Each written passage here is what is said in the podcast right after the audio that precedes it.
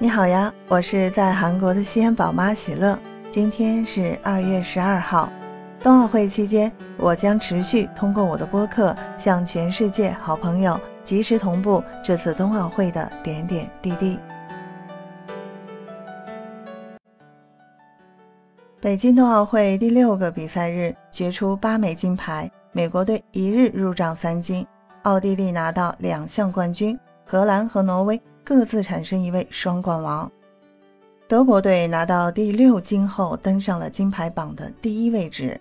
中国队拿到一枚银牌，以三金三银共六枚奖牌排名第七。自由式滑雪空中技巧项目的争夺拉开帷幕。混合团体赛，中国队在领先的情况下，决赛第二轮时，贾东阳出现落地失误，被美国队逆转屈居亚军。美国队拿到金牌，加拿大队获得季军。花样滑冰男子单人滑，美国选手陈威夺得金牌。日本十八岁小将剑山优真和平昌冬奥会银牌得主宇野昌磨分获银牌和铜牌。四 A 失败的卫冕冠军日本名将羽生结弦排名第四。中国选手金博洋以赛季最佳成绩获得第九。单板滑雪女子 U 型场地，蔡雪桐获得第四，刘佳宇、邱冷封获第八和第十二。美国韩裔选手克洛伊金夺得冠军，成功卫冕。西班牙选手卡斯特列特和日本选手福田恋奈分获亚军和季军。高山滑雪男子全能，奥地利选手施特洛尔茨拿到金牌。挪威选手基尔德和加拿大克劳德福封获亚军和季军，中国选手张阳明和许明普都顺利完赛，封获第十六和第十七。单板滑雪男子障碍追逐赛，奥地利选手莫勒夺得冠军，加拿大选手格伦丁获得亚军，意大利选手维辛廷获得季军。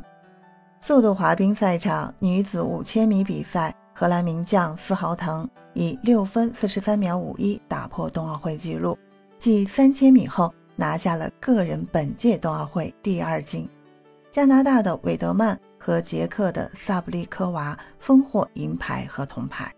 中国选手韩梅正常发挥，最终排名第十一。越野滑雪女子个人十公里，挪威名将约海于格夺冠，拿到了个人本届冬奥会的第二金。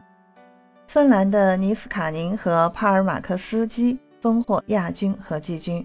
中国队成绩最好的是排在第三十九位的石春雪，李欣获得第四十五，马清华第五十，伊拉木江列在第五十六。